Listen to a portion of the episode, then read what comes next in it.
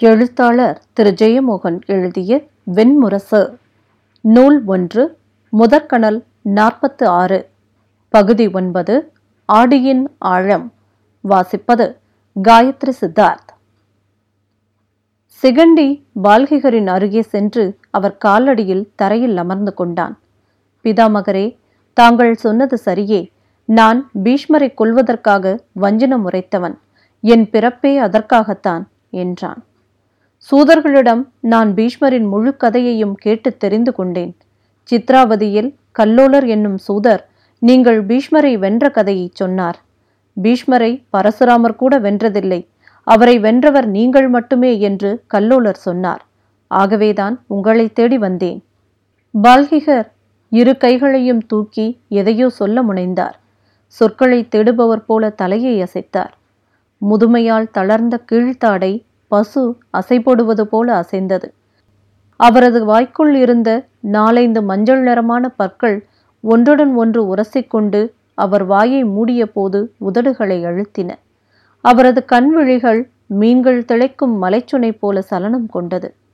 ஆம் என்றார். நெடுநாட்கள் ஆகின்றன. நான் அவனை வென்றேன். அல்லது நாங்கள் இருவரும் வெல்லவில்லை. அல்லது இருவருமே தோற்றோம். என்ன நடந்தது என்று என்னால் இப்போது சொல்ல முடியவில்லை என்றார். பிதாமகரே நீங்கள் பீஷ்மரை தேடி அஸ்தனபுரிக்கு வந்தீர்கள்.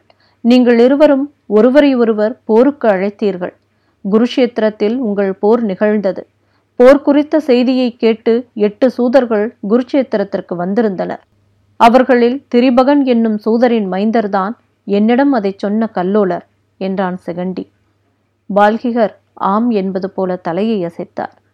உதடுகள் துருத்த கழுத்தின் தசை தொங்கல்கள் அதிர்ந்து இழுபட தன் நினைவுகளை மீட்டு எடுக்க முயன்றார். அவர் முகம் மலர்ந்தது. அவனிடம் ஏதோ மந்தனம் பகிர்பவர் போல புன்னகை புரிந்தார்.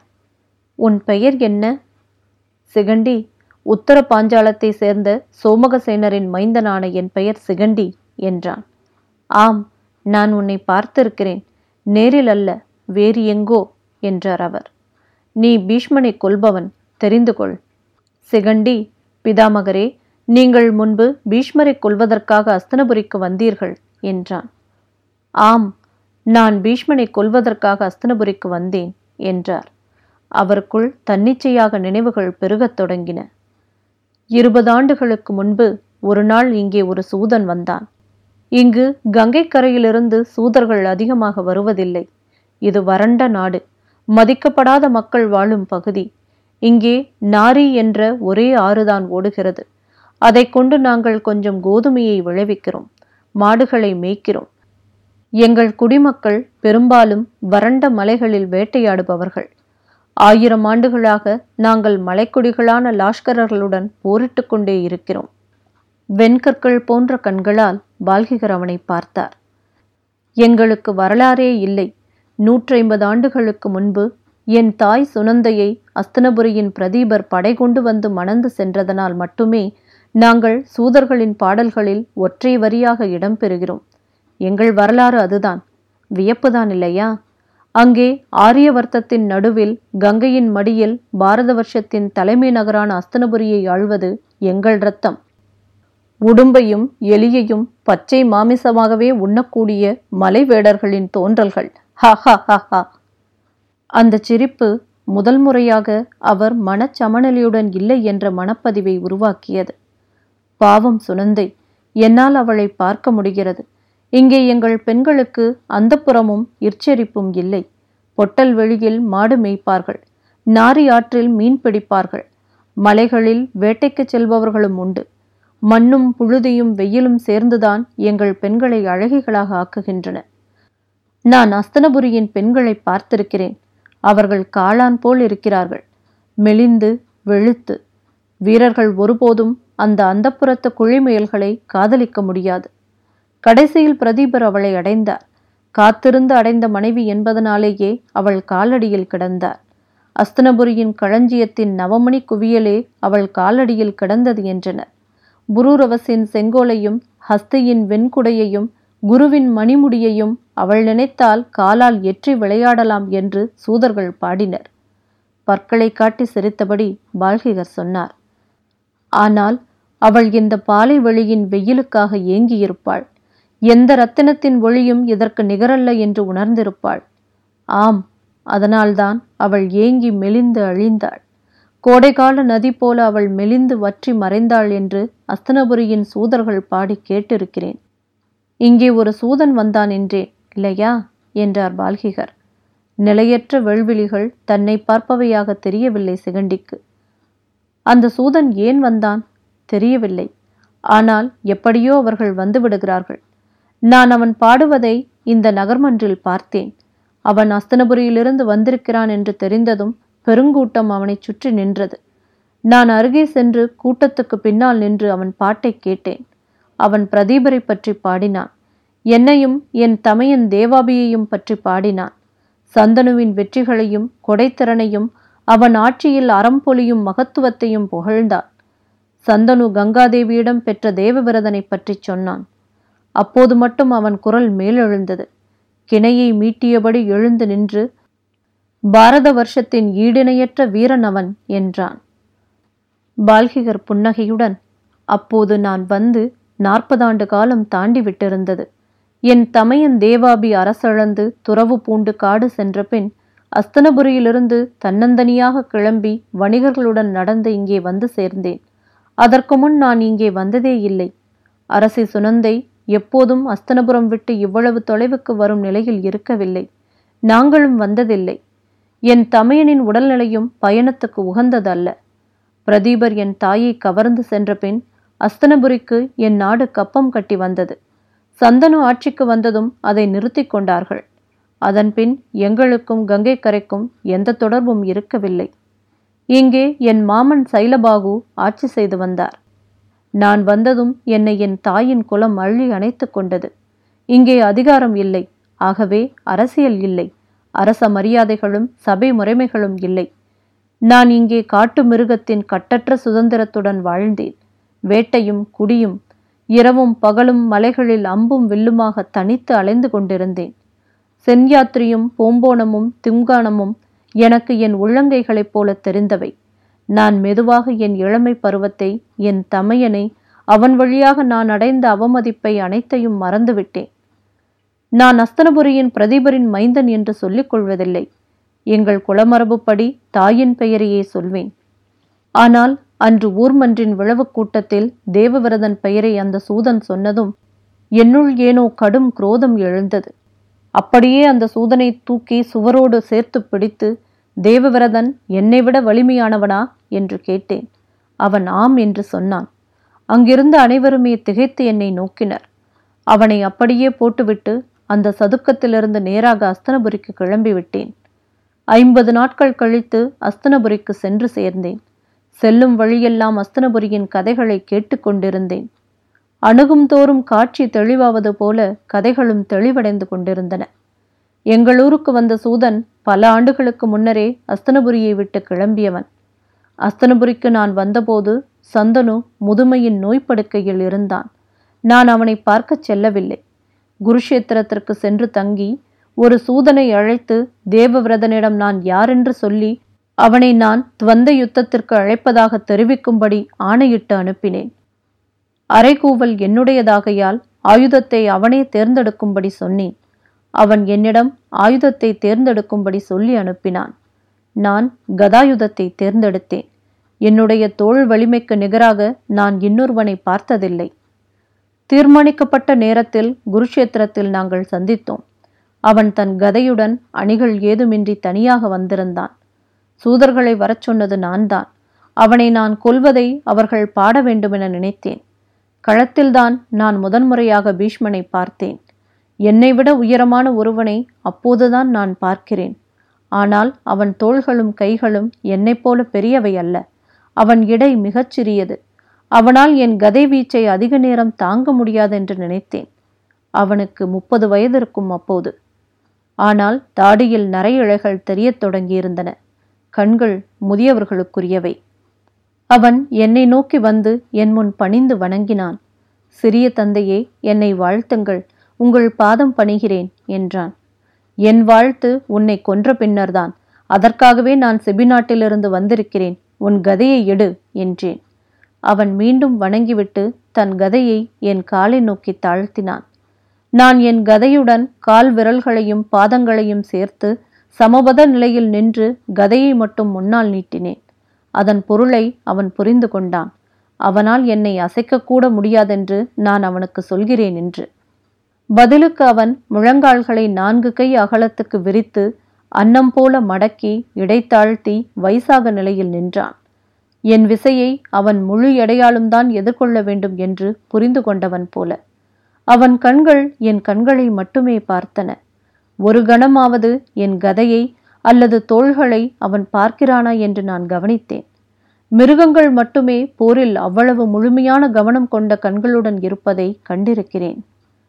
நான் மிக எளிதாக அவனை வீழ்த்தலாம் என நினைத்து கதையை சுழற்றி கடலலை எழுந்து விழுவது போன்ற ஆகத வீச்சில் அடித்தேன். ஆனால் முதல் அடியை அவன் தடுத்தபோதே தெரிந்துவிட்டது. அவனை என்னால் எளிதில் வெல்ல முடியாதென்று. வழக்கமாக கதை வீரர்கள் செய்வது போல அவன் என் அடியை கீழிருந்து தடுத்து அதன் விசையை தன் கதையிலோ தோளிலோ ஏற்றுக்கொள்ளவில்லை. கதையின் குமிழுக்கு மிக கீழே என் கைப்பிடிக்கு அருகில் அவன் கதையின் குமிழ் என்னை தடுத்தது. ஹம்சமர்த்த முறைப்படி அன்னங்கள் கழுத்தை பின்னிக் கொள்வது போல எங்கள் கதைகள் இணைந்தன. அவன் மெல்ல அவ்விசையை திசை மாற்றி என்னை தடுமாறச் செய்தான். இளைஞனே உன்னை பார்த்தால் கதை உன் ஆயுதமல்ல என்று தெரிகிறது. சுழலும் கதையின் ஆற்றல் உச்சகட்டமாக வெளிப்படும் இடமும் உண்டு. மிக குறைவாக வெளிப்படும் இடமும் உண்டு என்பதை தெரிந்து கொள் அவன் கதை என் வீச்சை எப்போதும் மிக குறைந்த விசை கொண்ட முனையில்தான் சந்தித்தது. ஒவ்வொரு முறையும் அவன் கதை என் கதையை திசை மாற்ற மட்டுமே செய்தது. அதற்கு என் விசையையே அது பயன்படுத்தியது. எங்கள் போரை வலிமைக்கும் திறமைக்குமான மோதல் என்று சொல்லலாம். போர் விரைவில் முடியாதென்று தெரிந்துவிட்டது. அவனை களைப்படையச் செய்யாமல் நான் வெல்ல முடியாது. நான் களைப்படைந்த நினைவே எனக்கில்லை. நாங்கள் பகல் முழுக்க போர் செய்தோம். மாலை மயங்கிய பின் போரிடும் வழக்கமில்லை. ஆனால் நான் அவனை ஓய்வெடுக்கச் செய்ய விரும்பவில்லை. ஆகவே விடாமல் போரைத் தொடர்ந்தோம். மறுநாள் காலையிலும் போர் நடந்தது. இருவரும் துலாக்கோல் தட்டுகள் போலிருந்தோம். நடுமுள் அசையாமல் நிலைத்து நின்றது. இடப்பக்கம் குனிந்து வாமன மிதமாகவும் வலப்பக்கம் குனிந்து தட்சிண மிதமாகவும் மாறி மாறி முடிவில்லாது தாக்கிக் கொண்டிருந்தோம். ஒரு போரல்ல அது நடனம் என்று எனக்கு உள்ளுறத் தோன்றியது. நான் உள்ளுக்குள் திகைத்திருந்தேன். அந்த போர் ஒருபோதும் முடியாதென தோன்றியது. சம வல்லமை கொண்ட போர் என்று சொல்கிறோம். ஆனால் உண்மையில் அப்படி ஒன்றில்லை. எந்த போரிலும் ஒரு தரப்பு சற்றேனும் விஞ்சி இருக்கும். காலம் நீள நீள அந்த வேறுபாடு வளரும். இறுதியில் வெற்றியை நிகழ்த்துவது அந்த வேறுபாடுதான். முதல் முறையாக அந்த வேறுபாடு அணுவேனும் இல்லாத போரை உணர்ந்தேன். அதற்கேற்றது போல எங்கள் இருவர் கதைகளும் ஒரே சமயம் உடைந்தன. நான் வெறும் கையால் அவனை அடித்தேன். அவன் என் அடியை தடுத்து என் கைகளை பற்றி கொண்டான். நான்கு தோள்களும் பின்னிக்கொண்டு கால்கள் ஒன்றையொன்று மறித்து நாங்கள் அசைவளந்து நின்ற கணத்தில் நான் ஒரு விசித்திரமான உணர்வை அடைந்து மெய் செலுத்தேன் அறியாமல் என் பிடியை நான் விடப்போகும் கணத்தில் அவனும் என்னை திகைப்புடன் பார்ப்பதைக் கண்டேன். அவன் கண்கள் விரிந்த கணத்தில் கையின் விசை சற்று நெகிழக் கண்டு அவனை அப்படியே நான் தூக்கி அடித்தேன். மண்ணில் விழுந்து அவன் மேல் குனிந்து அவன் கண்களை பார்த்து கொண்டு நின்றேன். விதிப்படி நான் அவனை கொல்ல வேண்டும். ஆனால் என்னால் கையை அசைக்க முடியவில்லை. நானும் அவனும் ஒன்றையே உணர்ந்து கொண்டு ஒருவரை ஒருவர் பார்த்து கொண்டு நின்றோம். சிகண்டி மெல்ல அசைந்து எதை? என்றான். பால்கிகர் உறக்க எனக்கு அவனும் அவனுக்கு நானும் ஆடிப்பிம்பங்கள் என்பதை என்றார். ஒரு வயது வரை குழந்தைகளுக்கு ஆடியை காட்டலாகாது என்று சொல்வார்கள். மனிதர்கள் எப்போதுமே ஆடியை பார்க்காமல் இருக்கலாம். ஆடியின் ஆழம் அறிந்தவனின் செயல்கள் நின்று விடுகின்றன. அனைத்தும் கேலிக்கூத்தாகி விடுகின்றன. அன்று அவன் கண்களை பார்த்த நான் இதோ இருபதாண்டு காலமாக இந்த சிறு அறையில் அமர்ந்திருக்கிறேன். சிகண்டி அவரையே வெறித்தபடி அமர்ந்திருந்தான். பால்கிகர் எழுந்து தன் கனத்த கைகளை கூட்டி பிடித்து கொண்டு அறைக்குள் நடந்தார். அங்கிருந்து நான் திரும்பி நடந்தேன். அவன் திகைப்பு மாறாத கண்களுடன் என் பின்னால் நிற்பதை உணர்ந்தேன். திரும்பி அவனை நோக்கி மூடா உன் தோளிலிருந்து உன் சகோதரர்களை இறக்கி வை என்று கூவ வேண்டுமென்று நினைத்தேன். ஆனால் சொல்லவில்லை. ஏனென்றால் அவர் முகத்தில் வெறுப்பு நிறைந்த சிரிப்பு ஒன்று வந்தது. ஏனென்றால் நான் அப்போதும் என் தமையனை இறக்கி வைத்திருக்கவில்லை. தன் தோளில் ஓங்கித் தட்டி பால்கிகர் சொன்னார் இப்போதும் இறக்கி வைக்கவில்லை. இதோ இங்கே அவன் இருக்கிறான். மிக மெலிந்தவன் உயிர் பிரிந்து கொண்டிருப்பவன் போல அதிர்ந்து கொண்டிருப்பவன். சிரித்து கொண்டு அவர் எழுந்தார் தேவாபிகள் பால்கிகன்கள் ஆடி தன் பிம்பங்களை பெருக்கிக் கொண்டே செல்கிறது. நான் என்ன செய்ய முடியும்? நான் அவனை ஏன் இறக்கி வைக்கவில்லை தெரியுமா? கண்களில் பித்தின் ஒளியுடன் பால்கிகர் சொன்னார். ஏனென்றால் நான் ஒரு ஆடிப்பிம்பம் எனக்கு முன்னால் இருந்த ஒரு ஆடிப்பிம்பத்தின் நிழல்தான் நான். அது இன்னும் இறக்கி வைக்கவில்லை. அது ஏன் இறக்கி வைக்கவில்லை என்றால் அதற்கு முன் இருந்த ஆடிப்பிம்பம் இறக்கி வைக்கவில்லை. ஆடிப்பிம்பங்களால் கோடி கோடியாக பெருகத்தான் முடியும். அவை தாங்களாக எதையும் செய்து கொள்ள முடியாது.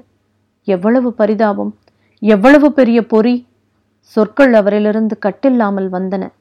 ஆடிப்பிம்பங்கள் பரிதாபத்துக்குரியவை அவை.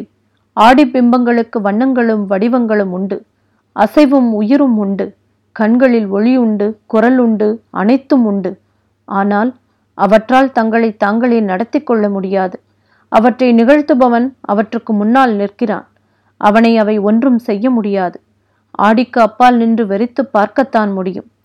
நான் அவனை ஒன்றும் செய்யவில்லை தெரியுமா? அவன் என் பிம்பமா? இல்லை என் மூலமா? என எப்படி தெரிந்து கொள்வேன்? அவன் என் மூலம் என்றால் அவன் அழியும் போது நானும் அழிந்து விடுவேன் அல்லவா? அவர் கண்களில் பித்து ஏறி ஏறி வந்தது. நீ பீஷ்மனிடம் சொல் அவன் வெறும் பிம்பம் என்று.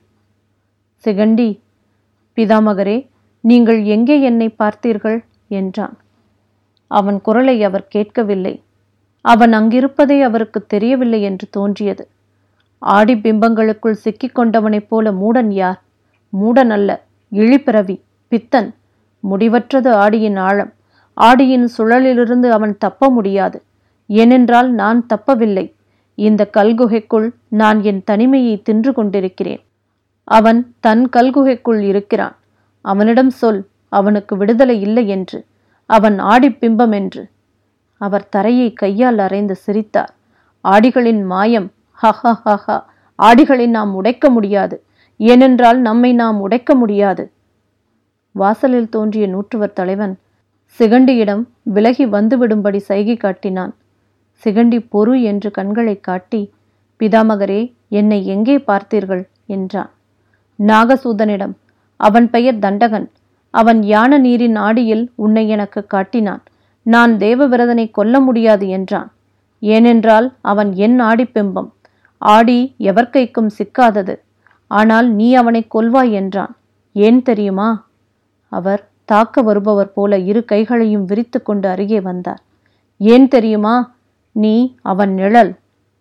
முற்றிலும் சித்தம் பிறழ்ந்தவர்களால் மட்டுமே முடியக்கூடிய வகையில் அவர் சிரிக்கத் தொடங்கினார்.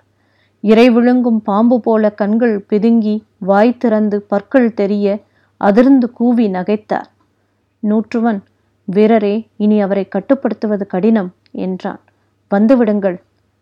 சிகண்டி பின்பக்கமாக நடந்து மெல்ல வெளியே வந்தான். அவர் அந்த அறைக்குள்ளிருந்து வெளியே வரமாட்டார் என்றான் நூற்றுவன்.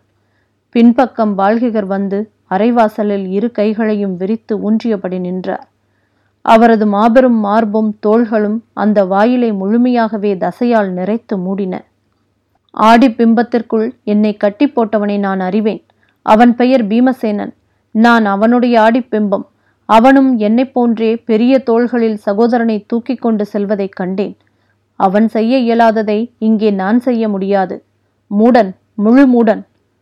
எண்ணியிருக்காமல் எழுந்த பெரும் சினத்துடன் அவன் என்னை ஆடியில் தள்ளிவிட்டிருக்கிறான்.